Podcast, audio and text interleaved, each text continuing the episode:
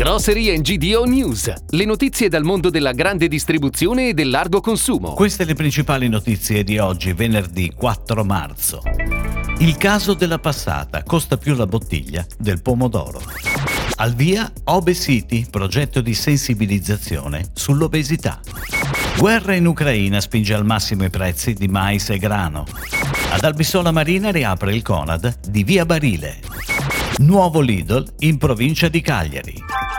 La guerra in Ucraina provoca aumenti nel carrello della spesa degli italiani con il rincaro dei beni energetici che si trasferisce sulla filiera agroalimentare. È quanto afferma Coldiretti in occasione della diffusione dei dati Istat sull'inflazione a febbraio. Il boom delle quotazioni per i prodotti energetici e le materie prime si riflette sui costi di produzione del cibo, ma anche su quelli di confezionamento. Dalla plastica per i vasetti all'acciaio per i barattoli, dal vetro per i vasetti fino al legno per i pallet da trasporti. Così in una bottiglia di passata di pomodoro dal 10% del costo va alla bottiglia, mentre solo l'8% è il valore riconosciuto al pomodoro.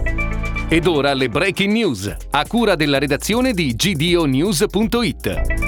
Torna Obesity, il progetto nato per sensibilizzare la popolazione sui gravi rischi dell'obesità, in occasione del World Obesity Day prevista per oggi 4 marzo. Per l'edizione 2022 è organizzato il webinar che si terrà oggi alle ore 17.30 in diretta streaming sul sito obesity.it. Un'ora di intrattenimento ricco di spunti interessanti per informare il pubblico sui gravi rischi per la salute legati al sovrappeso. In programma anche uno show cooking curato da Officine Buone insieme allo chef Stefano Callegaro. Ma non solo, in scaletta anche un edutainment di informazione scientifica. Nelle giornate del 7, 8 e 9 marzo previsti teleconsulti gratuiti con gli esperti.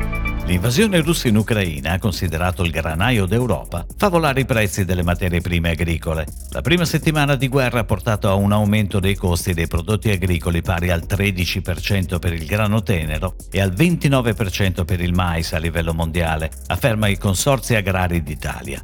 L'Italia importa il 64% del grano tenero per il pane e i biscotti, il 44% di grano duro necessario per la pasta, senza dimenticare il mais e la soia, fondamentali per l'alimentazione degli animali e per le grandi produzioni di formaggi e salumi DOP, dove con le produzioni nazionali si riesce a coprire rispettivamente il 53 e il 73% del fabbisogno nazionale.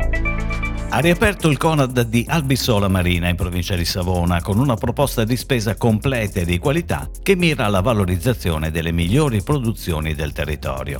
Lo store si sviluppa su 1000 m2 di superficie di vendita, conta 6 casse tradizionali e impiega 29 persone. Completa l'offerta con la presenza di una parafarmacia Conad situata all'interno del punto vendita e di un fornitissimo pet store Conad adiacente al supermercato.